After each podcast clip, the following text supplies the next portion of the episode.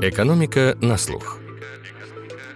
Проект Российской экономической школы при поддержке благотворительного фонда «САФМАР». Всем привет! Это «Экономика на слух», с вами Надя Грошева. Мои собеседники – выпускник РЭШ, основатель финтех-компании TenViz Константин Фоминых, который уже более 20 лет работает на Уолл-стрит, и Анастасия Веселко, эксперт по личным финансам, автор проекта «Девушка с деньгами». Говорить мы будем, разумеется, о деньгах. Я занимаюсь инвестициями почти 20 лет. Работала на бирже, в инвестбанке, много лет вела на радио шоу про частного инвестора. Я прошла путь от очарования рынком до буквально разочарования. О том, что я чувствую, глядя на свой замороженный портфель, я рассказала перед записью Константину и Анастасии. Сейчас то время, когда кажется, что многие базовые принципы перестают работать. Покупай дешево. Это правильно, но только если потом сможешь продать дороже. А вдруг это если не наступит? Диверсифицируй активы. Но сейчас возможностей для этого у жителей России ничтожно мало. О том, что делать в моменты, когда все работает не так, как обычно, мы поговорим в нашем подкасте.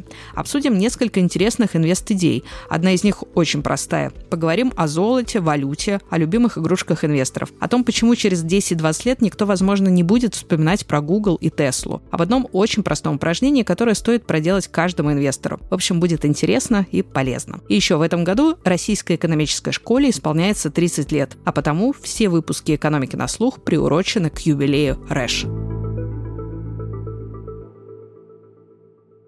Константин, Анастасия, добрый день. Добрый день. Добрый день, приятно. За время пандемии на рынок пришло большое число частных инвесторов, как в России, так и за рубежом. И на тот период ставки сильно снижались, и многие стали забирать свои сбережения из банков и потянулись на фондовый рынок. Сейчас как меняется запрос инвесторов? Анастасия, вы в своем блоге что видите? Какие вопросы вам пишут? Я думаю, что обычного инвестора, как я вижу, такого совсем начинающего, который пришел на рынок недавно, беспокоит сейчас больше сами технические моменты, вот эти ограничения. То есть вроде бы мы собрались инвестировать, не знаю, там полгода я покупала бумаги, или там год, да, и даже видела иногда зеленые цифры, а тут хоп, и как бы все, и красные, и заморожено, и от брокера к брокеру приходится бегать, успевать переносить свои бумаги. То есть люди сейчас, мне кажется, больше вот в момент как бы погружены, что это не работает. То, что вы нам тут рассказывали, то, что это классная вещь, она не работает. И как быть, да, и даже вытащить эти деньги нельзя. Поэтому, мне кажется, сейчас больше такого вот в моменте, как бы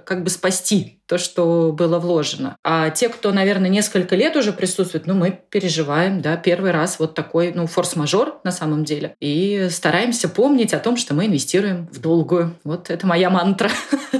Я стараюсь не смотреть на свой портфель слишком часто. Возможно, это как раз сейчас правильная стратегия. Константин, что говорят на Уолл-стрит? Какие сейчас запросы у инвесторов там? Американцы, которые имеют какую-то такую перспективу, как это происходит во всем мире, и какую-то историческую перспективу, они понимают, что им чертовски повезло. То есть в Америке вот эта вот ситуация, когда в стране не было там войн, когда отличная экономическая ситуация более-менее, да, с небольшими перерывами и так далее, тогда стабильные фондовые рынки, умные люди понимают, что это уникально, что такое бывает редко. В прошлом только столетии, да, российский рынок ушел в 0 дважды во время революции 17 года, да. Германия падала до 0 дважды, Япония падала до 0 и так далее, да. Аргентина и Греция падали до 0 неоднократно и так далее. То есть таких историй в мировой истории много. Неопределенность — это постоянство жизни. Поэтому я понимаю трудности России сегодняшние, реалии. Они, конечно, очень злободневны, но тем не менее в контексте мировой ситуации, мирового контекста мир видел еще не такое, к сожалению.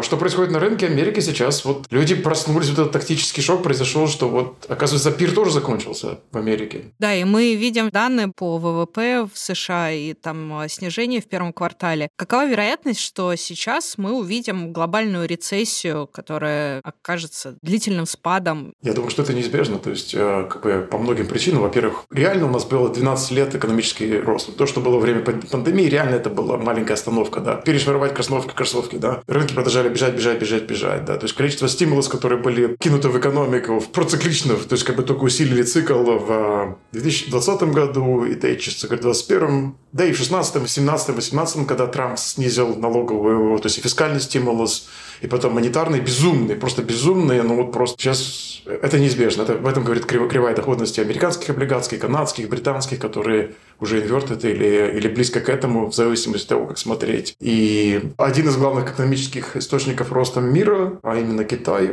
очевидно, тоже замедляется. В Китае куча проблем. И структурные проблемы, и тактические проблемы, и среднесрочные проблемы. Ну и, естественно, та ситуация, которая происходит сейчас в Восточной Европе, она замедляет мир. Она, очевидно, тоже замедляет мир. Это видно по отчетам американской компании. Они теряют клиентов в России, в Украине, в Беларуси и так далее, и так далее. Несмотря на то, что это относительно маленькие экономики, это все равно реально замедляет. Что делать в такой ситуации простому частному инвестору? Анастасия, что вот вы сейчас отвечаете людям, которые пишут, да? Как быть сейчас? Я отвечаю, что и я действительно так думаю, что на самом деле покупать дешево – это хорошо. Поэтому если мы следуем таким базовым принципам, инвестируем в долгую, в очень долгую, я бы так сказала, да, то есть условно это пенсионная программа, ну, наверное, такая самая распространенная цель пассивного инвестора – это как-то себе обеспечить пенсионный капитал. То есть если мы говорим о паре десятков лет, если мы говорим о действительно свободных деньгах, которые можно инвестировать, то тогда, ну, как бы почему бы нет, мы просто продолжаем по той же своей стратегии понемногу, как бы усредняя цену, да, условно усредняя цену, регулярно заходить и докупать максимально диверсифицированные активы. Другое дело, что сейчас у российского инвестора возможности очень ограничены, и, в общем-то, вот этого доступа к достаточной диверсификации может не быть. Поэтому, ну, в том числе, как я думаю, ну, можно и на паузу поставить временно, потом, там, не знаю, через 10 лет я вспомню, ну, окей, в 2022 году я не инвестировала, потому что, ну, просто не могла. Ну, ладно. На долгосрочной перспективе, я надеюсь, да, это будет просто вот такой период. И он ведь не первый, ведь мы, может быть, выберемся из этого, не знаю, через 15 лет столкнемся опять с чем-то подобным. Я стараюсь смотреть так философски, если можно сказать. Константин, а вы что рекомендуете клиентам в такой ситуации? Если на минутку попытаться забыть ограничения, которые налицо у российских инвесторов, и, допустим, бы у них ситуация была полный доступ к мировым рынкам, да. Как ни странно, мы бы сейчас рекомендовали держать большое количество денег в кэше. Мы считаем, что в ближайший год тенденция или год-два на понижение будет ярко выраженной тенденцией. То есть главный актив, который мы рекомендуем людям покупать, это сырьевые рынки. И нефть, и металлы, и природный газ, и зерна, и так далее, и так далее. То есть вот, мы считаем, что это будет структурное, многолетнее развитие, которое в эти все сектора, которые недоинвестированы. А почему именно вот эти сектора сейчас интересны? Традиционно люди инвестируют в 3-4 актива, да, то есть, очевидно, акции. Второй актив – это государственные банды. И третий – это сырье. Первый актив акций конкретно перегреты, по крайней мере, в Америке. Особенно технологические компании, которые по-прежнему доминируют индексы, к сожалению. Второй момент. Очевидно, банды, которые приносят в лучшем случае доходность там, ну, в развитом мире там, от 2 до 4%, эта доходность, она не будет сидеть на инфляции. Поэтому, если покупать государственные банды, то лучше идти, честно говоря, в развивающиеся страны. У нас есть список рекомендаций, можем к этому вернуться, да, как то Бразилия, Мексика и так далее, да, которые доходность там составляет 8, 9, 10, 11%, сопоставимо с мировым уровнем инфляции или даже выше. И там ситуация фискальная гораздо здоровее в этих странах, как ни странно. Состояние правительства, например, мексиканского правительства, гораздо лучше, чем в американском. То есть у них задолженность меньше, у них бюджетный дефицит не так велик и так далее. Да? Поэтому остается сырье. Сырье интересная тема, потому что реально 10 лет мир не доинвестировал в сырьевые рынки, потому что после краша 2014 года, когда вот эти вот сланцевые произошел краш. И второй момент, естественно, давление вот этого зеленого ESG, оно просто вынудило, заставило просто глобальные 10 лет недоинвестиций. Да? То есть в мире структурно не хватает алюминия, никеля, цинка, нефти, газа и так далее, и так далее. И инвесторы на вторичных рынках тоже очень мало инвестируют в сырье. Поэтому вот я бы не спешил сейчас покупать ни банды, ни акции, а вот именно если уж покупать их, то покупать в секторе энергетики, природных ресурсов и так далее. Ну, то есть, условно, я сменю вопросом тогда, то есть, условно, какой-то ETF ресурсный, да, может быть вариантом. Западный, очевидно, да, не российский, у кого есть доступ. Это может быть китайский энергетический ETF, а у них есть китайский энергетический ETF. Это может быть европейский ETF, это может быть акции British Petroleum или всего европейского индекса энергетического, это может быть канадские нефтяные компании, это может американский энергетический индекс или какие-то конкретные компании типа Schlumberger и так далее. Ну вот, Константин, вы упомянули компании, да, которые, как правило, покупают, и за последние годы действительно взор инвесторов по всему миру был направлен на технологический сектор, на IT-сектор, очень активно покупали, в том числе и в России. Ну и дошло до того, что мы видели, как стоимость некоторых компаний взлетела вплоть до 70-100% годовых прибылей, что наверное, говорит о том, что все-таки эти бумаги были переоценены. Как сильно они могут упасть? И вообще вероятность падения такого же глубокого, как в 2000 году была, насколько она сейчас высока? Высока. Весь индекс может с легкостью упасть технологической компании на 20, на 40, на 60%. А как долго это может? То есть можем ли мы увидеть то, что было, например, в 2000 году? Bear market в технологических компаниях может проживаться и год, и два, и три, и четыре. Если, опять же, посмотреть на опыт 2000 года, в 2000 году, если бы вы купили технологические компании, 99% из них упали. Упали на 70, на 80% в течение 2-3 лет. Это продолжалось несколько лет. Даже такие компании, как Amazon, падали в течение 10 лет. Если бы купили Amazon в 2000 году, в 2009 году вы все равно только бы в лучшем случае потеряли бы 60%. А в нижней точке Amazon был down 96%. 90%. Скорее всего, вы бы его продали в какой-то момент, нервы бы не выдержали. Я про обычного инвестора говорю, да, потому что, конечно, эмоции очень большую роль играют. Вы продали бы его, когда он уже был бы на 40%, вы обругали бы своего финансового консультанта, сказали, мне больше никогда не звони. И вспомнили бы ему, называли все, что вы думаете о его соседях. Ну вот интересно же, тогда там с 95-го года по 2000-й индекс NASDAQ, он вырос там в 5 раз практически. А потом на протяжении 16 лет он не мог вернуться к тому же уровню. Почему тогда так сильно были переоценены технологические компании? И почему мы сейчас снова это видим? Такой же перегрев именно в этом секторе. Ну, я думаю, то, что, с чего вы начали, Надежда, что вот именно поколение инвесторов пришло, то есть вот эта память поколений примерно с интервалом 22-25 лет, она вот резонирует, да, на рынках, она вот имеет тенденцию отыграться снова. То есть это был год, когда я начинал реально инвестировать на рынке, 99-й год. То есть я заканчивал бизнес-школу, мне все это интересно было, и я видел это массовый психоз. Это был конкретный массовый психоз, да. Это всегда происходит. То же самое было с железными дорогами, то же самое было с... когда там телефоны и радио изобрели и так далее, и так далее. Вот эти все были бумы там в 30-х годах, там рывками. Для бума должна быть какая-то такая яркая идея. Эта идея, она начинает работать, потом она приобретает форму массового психоза. Это длится несколько лет. Потом последний покупатель исчезает. И в этот момент, например, у этой компании ситуация начинает ухудшаться, да? Ну вот как с компанией Tesla, да? Анастасия, ну вас же наверняка все спрашивают в блоге про Tesla. Ну это такая популярная бумага в России. При том, что сама компания стоит как весь автопром, где производится гораздо большее количество автомобилей, чем только у Tesla. И что Tesla? Я никому не советую покупать отдельно Tesla или отдельно Netflix, хотя соблазн, конечно, был очень высокий. Просто потому что я оцениваю с позиции рядового человека, для которого инвестиции – это не работа, да, а я хочу заниматься своей жизнью и иногда инвестировать. И выбрать компанию адекватно. Обычный человек, конечно же, только если повезет. Это очень сложно. Оперировать вот этой аналитикой. И даже аналитики очень противоречивые всегда дают рекомендации. Поэтому я всегда голосую за фонды. По крайней мере, мы избегаем риска выбрать не ту компанию. Может быть, это не самый смарт способ, но он лучше многих, я думаю, так. И, по крайней мере, мы избегаем каких-то критических ошибок, когда, не знаю, у меня была девушка, она говорит, у меня все деньги, я купила одну акцию Амазона. Вот все мои инвестиции — это одна акция Амазона. Вот чтобы такого не было, я за фонды. Константин, а вы за фонды? Согласна с Анастасией, что... на обывательском непрофессиональном уровне лучше инвестировать в фонды, ETF и так далее, диверсифицированные. У них тоже может какая-то выраженная стилистика. И если вы хотите купить Теслу, купите себе 1% вашего портфеля, чтобы у вас была игрушка. Да, как песочницу себе сделайте и там играйте. Потому что вероятность, что вы угадаете, куда упадет Тесла, чем реально десятки тысяч профессионалов на Уолл-стрите, вы же понимаете, что она вам может нравиться, но она может не нравиться. Но она вряд ли ваше понимание ситуации в Тесле отличается от профессиональных инвесторов. То есть у меня один из моих клиентов, это был профессиональный человек, который на всех каналах шортил Теслу. Да, это известный человек, я не буду его говорить имя. Очень известный человек на Уолл-стрите, да. Я знаю много людей на Уолл-стрите лично, да. Включая Сороса. Я встретил Сороса в 92 году первый раз. Я его лично не знаю, но я с ним видел несколько раз. Я с ним несколько раз разговаривал. То есть вот эти люди, они играют в игру серьезно, да. Да, я бы здесь дополнила, как я тоже своим читателям объясняю, что новый инвестор, свеженький, мы в конце пищевой цепочки, да, и уж если вы побежали покупать Теслу, уж, наверное, все, кто действительно знал как-то, уже ее купили, и, может быть, сейчас начнут продавать. Просто помнить вот так скромно помнить свое место, да, вот в этой системе, что, конечно, ваши деньги как раз и будут, ну, условно, кормом для профессионалов рынка, если пытаться их переиграть и думать, что сейчас вы пришли и нашли ту самую компанию. Прекрасный вот этот поинт, который вот Анастасия говорит, это очень-очень-очень важный момент. Успех на рынках определяется не интеллектом.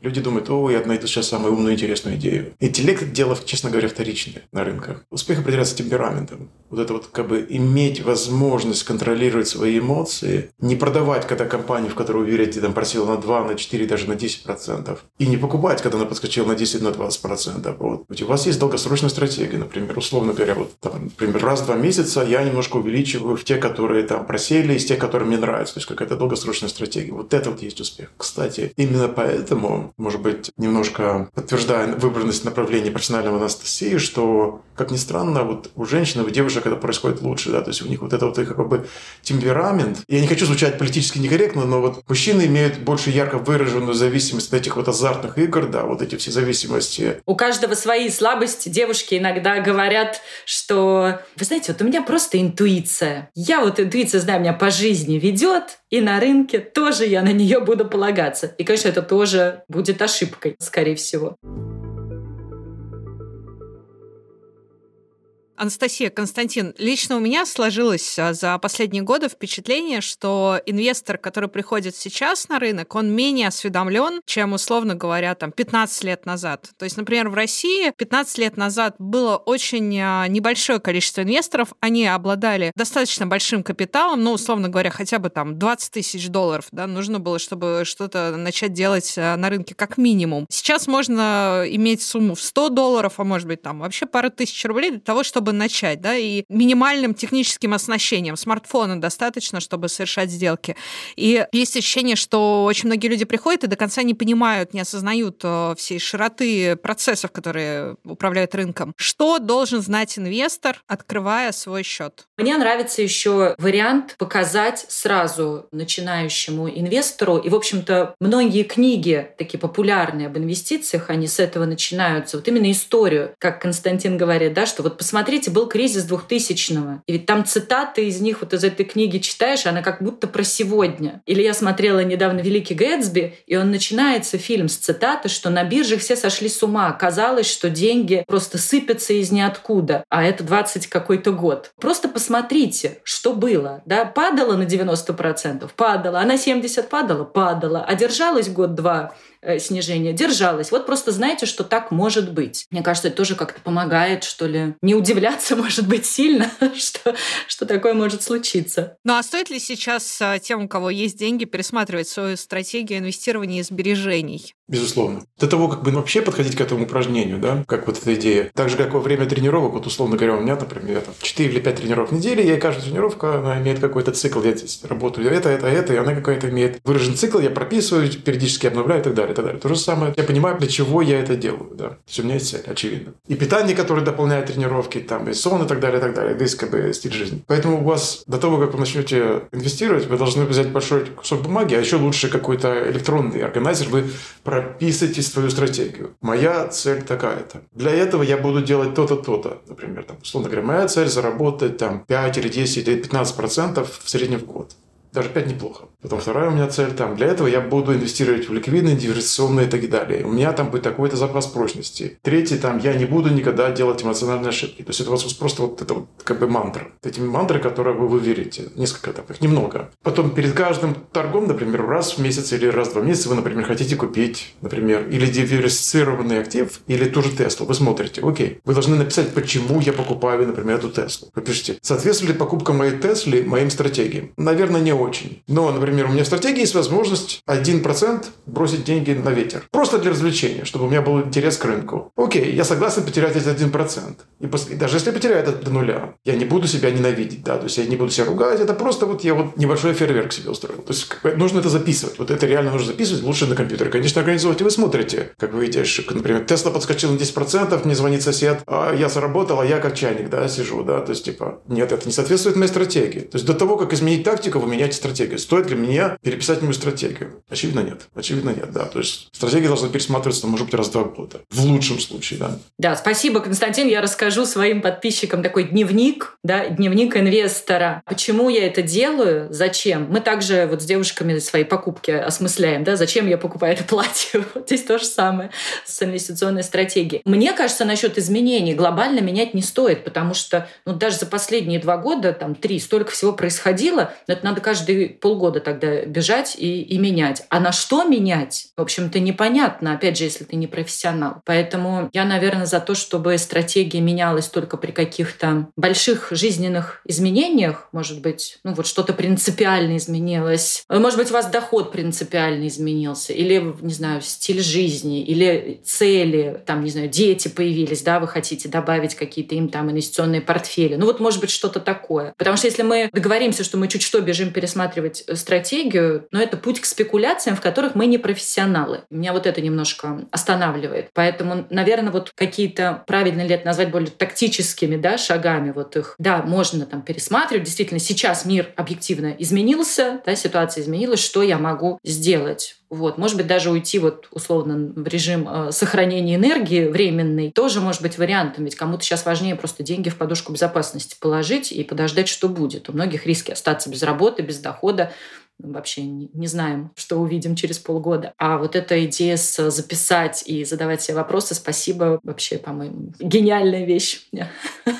Ну, я думаю, что сейчас многие инвесторы в России мучаются из-за того, что нет доступа, да, к части инструментов. Ну вот я, например, знаю по своему портфелю, что я часть долларов, чтобы они не лежали просто долларами, я покупала еврооблигации там, того же «Газпрома» там, и так далее. Да, сейчас эти бумаги вообще, ну, как бы они не котируются, и неизвестно, сколько они стоят, они просто лежат и занимают место. Вот стоит что-то пытаться с этим сделать, или, ну, лежат и лежат, и вообще забыть про это. Ну, когда-нибудь, может, они что-то будут стоить. А что вы можете сделать? Вы же ничего сделать не можете.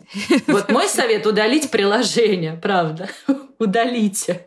Поставить его через месяц, когда будут хорошие, может быть, новости. Посмотрите. Кстати, это мне подписчицы подсказали. Они говорят, я раз в месяц инвестирую там свои, не знаю, $500 и удаляю приложение. Все. И не смотрю в него. Жду следующего транша, как бы, чтобы опять внести и опять не смотреть. Ну, а сейчас и смотреть смысла нет. К слову, просто в России есть несколько компаний брокерских, которые предлагают реализовать некоторые бумаги, ну, например, структурные бумаги. Вот, на мой взгляд, я бы не суетилась, то есть потому что это еще дополнительный риск, что можно им перевести какие-то активы, а потом они просто растворятся, например. Я, очевидно, не владею всеми деталями и ограничениями российской, но я понимаю, что на высоком уровне сделать почти ничего нельзя. Но я вам еще расскажу, что 2 момента. К счастью, сейчас много делать не нужно. К счастью, я считаю, что если у вас, например, деньги лежат 60 или 40% в кэше, это прекрасно, если эта возможность есть. Это они будут таять меньше, чем если вы купите технологические компании, как вот вчера Телодок упал на 40%. Вчера ночью они объявили результаты, и, по-моему, вот они сегодня утром еще там на 40%, да, или там вот Netflix гикнулся на 40% на прошлой неделе или позапрошлой неделе и так далее. Это хорошая компания, да, то есть. Поэтому сейчас, кстати, это первый тактический.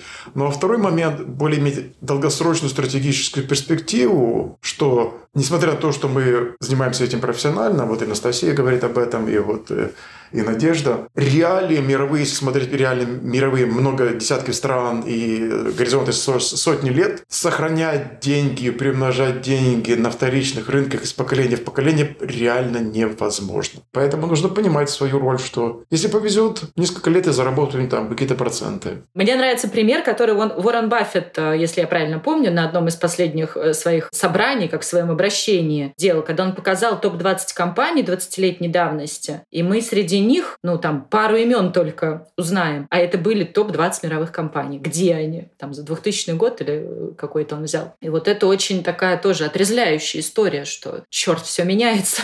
Ну да, или если взять индекс Dow Jones, да, за последние 100 лет, по-моему, там только General Electric. Единственная компания, которая была все это время. Все остальные даже там, да. Ну, то есть, а это 30 крупнейших компаний США. Гарантирую, да, что через 20, а может даже через 10 лет никто не будет говорить ни про Google, ни про Facebook, ни про Tesla. Кажется, это невозможно. Google. Ну, Google, это же и есть интернет, или нет? Но была же альтависта. Вот. А теперь? Будут альтернативы. Это будут альтернативы. Какие-то, потому что the only constant is change. Единственное постоянное – это изменение. Хорошо. Если мы перейдем от темы инвестиций в акции в альтернативные инвестиции. Вот, например, в России произошла либерализация рынка золота для частных инвесторов, и это прям стала очень обсуждаемая тема среди частных инвесторов. Стоит ли рассматривать золото как инвестицию и добавлять себе в портфель? Анастасия. Я следую здесь классическим рекомендациям, что золото может быть в портфеле условно на 10%, 5-15, наверное, максимум. И мне тоже как-то близка идея Уоррена Баффета, что вы вот сейчас покупаете золото, а потом вам просто надо найти кого-то, кто купит его дороже, чем вы. Потому что золото само по себе, ну, как бы не генерит и такой ценности, ну, условно, там, оно нужно для ювелирных украшений, ну, я утрирую, да, как материал, не представляет. И график золота, да, сейчас там высокие значения. Но если мы посмотрим, сравнимые значения были в 2011 году, а после этого была большая яма. Поэтому это отвлекающая терапия, мне кажется. Золото прекрасный пример, опять же. Это очень интересный пример в том плане, что, опять же, глубокая связь с историей. Да? То есть это один из немногих активов, который более-менее на уровне тысячелетий сохранял свою значимость. Дело в том, что количество всего золота во всем мире, которое добыто там, типа, это... У меня отец занимался добычей золота, это куб 19 на 19 метров. Да? Да, вот, да, то есть он, его можно вот в большой спортзал засунуть, мягко говоря. Да? То есть все, что в золото, которое было во всем мире. Да? И вот как вот Анастасия говорит, что когда вы реально, например, покупаете на вторичных росточках рынка, например, золотой ETF, вы платите за это, за отрицательный дивиденд, да, то есть вы платите за то, что кто-то охраняет ваше золото, да. Но вот интересный момент, что вы сказали, что в России либерализовали. Вот кстати, вот контрпример в Америке, наверное, в 50-70-х годах физическое владение золотом было запрещено, чтобы стабилизировать американский доллар после того, как Бреттон Вудс распался, вернее, система. Американское правительство реально запрещало владение золотом. Поэтому золото в этом плане очень поучительный пример. Но тактический разговор, я сейчас повторюсь, что, как вы помните, в самом начале сказал, что сырьевые рынки сейчас смотрятся интересно. Золото переоценено. То есть сейчас оно стоит там 1900-1800, но вот реально себестоимость производства золота гораздо ниже. Сейчас 1200-1300. Поэтому золото, на мой взгляд, хотя нам нравятся сырьевые рынки сейчас, золото относительно скучный инструмент. Вот и как вот Настя говорит, кроме как... Оно реально ненужный металл. Кроме того, что оно красивое, реально почти нигде не используется. Да? Вот сезон свадьбы в Индии, это вот ярко выраженное. Мне кажется, да, что в России просто либерализация вся связана с тем, что есть попытка, чтобы население избавилось от долларов, да, в пользу золота. Купила то самое золото, от которого не может избавиться. Какие вообще можно рассматривать альтернативы доллару и евро для того, чтобы вот хранить дома, допустим, или на счету валюту? Я задумалась, а что мы еще можем купить? Мы не можем пойти снять в банкомате франки, мы не можем снять в банкомате фунты, но это был один из вариантов для людей, вот пока действовал на бирже 12% комиссия на покупку доллара, евро и фунта, да, ну, мы могли купить, например, франков хотя бы, чтобы не платить комиссию. Но они все равно остаются пока цифрами на счете. Не вижу особых альтернатив, кроме как, ну, вот, твердые валюты. Доллар, евро, фунт, франк. Очень юань почему-то всех интересует. Как-то люди почему-то в нем видят отдушину. Спасение. Да, а вот сейчас мы все, значит, накупим юаня. Тоже просто будучи не очень в курсе, наверное, что там происходит. Почему юань? Да, почему юань?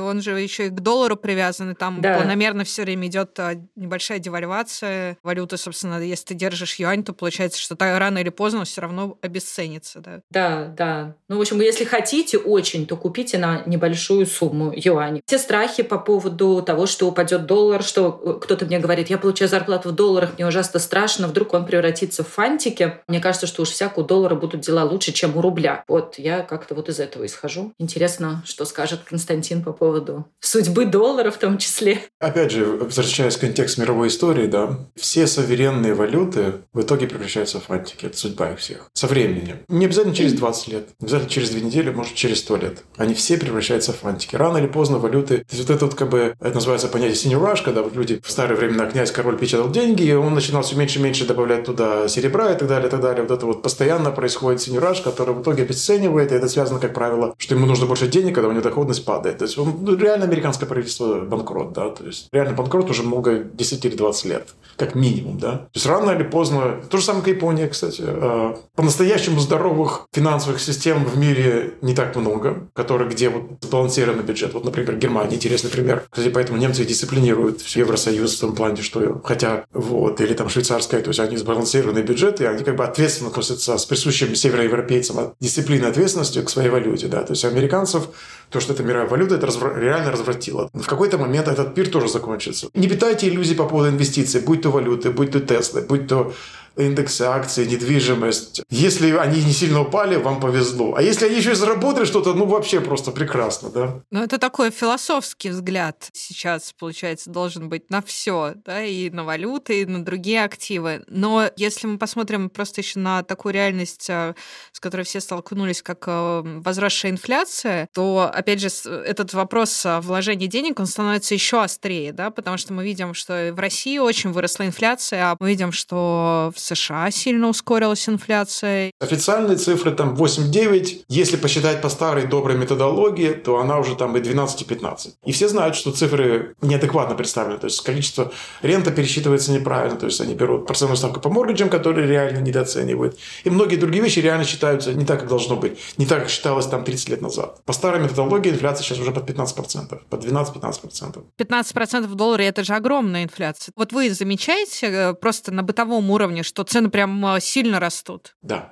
То есть, например, квартира, в которой живу, рента поднялась, вот и на год подняли на 40%. Ого, 40%. В долларах. Серьезно, да, в долларах. Хотя Нью-Йорк по-прежнему относительно пустой, по-прежнему мало туристов, по-прежнему в офисы заняты только на 30%. Куда вкладывать, чтобы компенсировать такой рост инфляции? Опять же, вернусь, что мы считаем, что сырьевые рынки недооценены. Это главная, единственная возможность, самая-самая яркая возможность, это покупать сырьевые или компании, которые производят сырье, как то нефтекомпании или производят алюминий, и так далее, и так далее. Или покупать страны, которые производят этого, например, там Бразилия, условно говоря, да, или Австралия, то есть которые с ярко выраженной сырьевой зависимостью и относительно недорогими фондовыми рынками. Это наша идея. Когда идет большая инфляция и процентная ставка поднимается, технологические компании не работают. То есть то, что я вам говорил, пример Амазона, мы считаем, что в ближайшие несколько лет технологический сектор будет отдыхать. То есть он будет конкурировать за доллар, или, вот условно говоря, там пшеница подскочила в 2-3 раза, арабский мир на ушах, потому что им непонятно, где они будут покупать пшеницу в ближайшие 2-3 года, да. То есть им будет не до Теслы, да. То есть им не будет до зеленых автомобилей. Им нужно будет покупать пшеницу или подсолнечное масло, потому что у них начнется арабская весна еще раз. То есть это серьезные проблемы. То есть тогда они будут скупать компании, которые производят удобрения, природный газ и так далее, потому что, пардон, Тесла — это прекрасное развлечение. Но когда речь идет о том, что у вас на столе у ребенка нету еды, а в арабском мире это могут быть серьезные реалии, и эти вещи, они были обострены еще до начала вот этой ситуации между Россией и Украиной. Да. Еще до этого началось, потому что глобальное потепление плюс недоинвестиции структурные в рынке вот именно сырья, это было серьезные проблемы. Да. То есть, как говорил Джим Роджерс, все мы станем фермерами? Спрос на участки вырос, говорят, в России. Спрос на землю. Кстати, а как вот вы расцениваете недвижимость в качестве инвестиций сейчас, Анастасия? Сложно сказать. Я не специалист по недвижимости. Мне кажется, что вслед за падением доходов должно последовать падение цен, ну или просадка. Ну вроде бы как есть льготная ипотека, которую там сейчас как-то стараются держать на плаву. Может быть, она что-то поддержит. Но и застройщики очень сильные в такой рисковой зоне, да, что ли, сейчас. Вот нового жилья. Не знаю. Мне вообще не очень нравится в целом идея инвестиций в недвижимость в России, потому что это рубль. Вот, наверное, это основной мой консерн, как говорят, да, основное такое сомнение. Но, наверное, это лучше, чем ничего. То есть, если вы совсем не знаете, что делать с деньгами, не готовы идти на фондовый рынок и купить хотя бы однокомнатную квартиру, чтобы потом ее условно сдавать, да, но все-таки это хоть какие-то будут деньги, наверное, это может быть такая суперконсервативная, что ли, стратегия. Ну, а вообще, да, сейчас, я так понимаю, нигде нехорошо. Куда ни посмотришь, везде риски. Везде риски, везде снижение. Недвижимость – это исторически неплохой защитник от инфляции. Ну и, наверное, это технически в России сейчас все равно сделать гораздо легче, чем купить, условно, акции бразильских нефтяных компаний. Да, поэтому сейчас всплеск интереса к недвижимости, в том числе люди побежали хоть куда-то пристроить рубли. Очевидно, недвижимость – это неликвидна. Момент входа-выхода, он связан с большими трениями. Но это тактический момент. Некоторым людям это нравится. Да. За последние годы еще был такой всплеск интереса к IPO. Вот интересно, что вы сейчас думаете про этот рынок, да? Что будет ли вообще, есть ли смысл туда заходить сейчас, пытаться? Или, опять же, тут слишком большие риски появились? IPO, они очень близко связаны с технологическим рынком, то есть они идут как не совсем как нитка за иголкой, но близко к этому, да. Поэтому IPO уже охлаждается. Бум, который был в конце 20-го, начале 21-го и так далее, это проходит. То есть люди понимают, что вот всему есть свое время, да. Но рынок, очевидно, охлаждается. И это, в свою очередь, затормозит, и уже происходит рынок венчурных инвестиций. Но со временем оно начнется следующая метаморфоза внутри этого. Пойдут IPO или те же инвестиции, те же частные инвестиции в энергетический сектор, очевидно. Реалии того, что я, честно говоря, не удивлюсь, если нефть будет стоить $200 за баррель в этом цикле. И тогда мы увидим снова всплеск сланцевой нефти? Безусловно. Это уже чуть-чуть происходит. А почему в этот раз, кстати, происходит это медленнее, чем, например, 5 лет назад. Как только цены на нефть росли, сразу же был всплеск. Появлялась куча, много сланцевых компаний, и это происходило как-то гораздо заметнее, чем сейчас. Что-то произошло на этом рынке? Реалии американской политики, что одна из предвыборных программ демократов и нашего президента текущего была, что у него была ярко выраженная антинефтяная, антиэнергетическая программа, которую он сейчас потихонечку под давлением публики пытается изменить, потому что лучший способ борьбы с инфляцией – это производство сырья. Инфляция через нефть или природный газ, да, то есть или бензин. И реалии того, что в мире ожидается нехватка почти всех категорий сырья. И давление ESG по-прежнему никто не снимал. То есть это ESG-давление, ассоциация, что нефтяные компании – это коррумпированные кровопийцы, американцы, которых нужно заставить продавать бензин по регулированным ценам $1 за галлон. Это мечта американского избирателя. Да? То есть этот популизм, он по-прежнему присутствует. Да? Ну, подводя итог, наверное, пару слов частному инвестору, что сейчас нужно сделать, чтобы уберечь, наверное, свои деньги в этот непростой момент. Я бы посоветовала... Вот сейчас то, что я вижу, люди, может быть, разочаровавшись в одних каких-то инструментах, да, могут, наоборот, побежать во что-то рискованное с желанием отыграться. Да, так, ладно, акций нет, значит, этого нет, но тут есть фьючерсы, тут NFT про них, да, что-то говорили. То есть, витает же что-то это в воздухе. То есть смириться, что ли, да, с тем, что, сейчас такой период низкий, что ли, да, как правильно его назвать, и, не суетиться, наверное. И помнить гениальную цитату «Никогда не было, и опять». В общем-то, нам надо просто пережить сейчас это время, не сильно дергаться, и, как Константин говорит, если немного потеряли, то здорово. Если вдруг еще чуть-чуть заработали, вообще прекрасно. Не ждать слишком многого. Вероятность сейчас наломать дров, делая что-то рисковое, быстрое, резкое, популярное, будь то юань, будь там биткоин или недвижимость. Вероятно, что вы наломаете дров гораздо больше, чем если вы подождете, не спеша, вы вернетесь и сделаете это уже решение через 3-4 месяца. То есть сейчас не время делать быстрые резкие движения. Да? Может быть, было 2 месяца назад или 3 месяца назад, когда было больше возможностей. Сейчас быстрые движения в данном случае, они не оптимальны. Анастасия, Константин, спасибо вам огромное и удачи в делах. Что ж, возможно, неприятно осознавать, что ты находишься в конце пищевой цепи, но иногда осознание этого – единственный шанс выжить. Во всяком случае, я помню очень много историй, когда попытка быстро продвинуться в этой цепи приводила инвесторов к разорению. Трезвая оценка своих сил, наверное, самое базовое правило рынка. Для частного инвестора, за редчайшим исключением, рынок – это способ заберечь и может немного заработать, а не разбогатеть. Иначе не было бы тех немногих, кому это удалось. Но инвестиции – это еще и способ изучать рынок, экономику, разные отрасли. Изучайте их вместе с «Экономикой на слух». Слушайте нас во всех подкаст-плеерах, оставляйте комментарии и отзывы. И рассказывайте о нас друзьям. С кратким содержанием всех выпусков можно ознакомиться на портале guru.nes.ru, где вы также найдете множество материалов об экономике, финансах и образовании. До скорых встреч!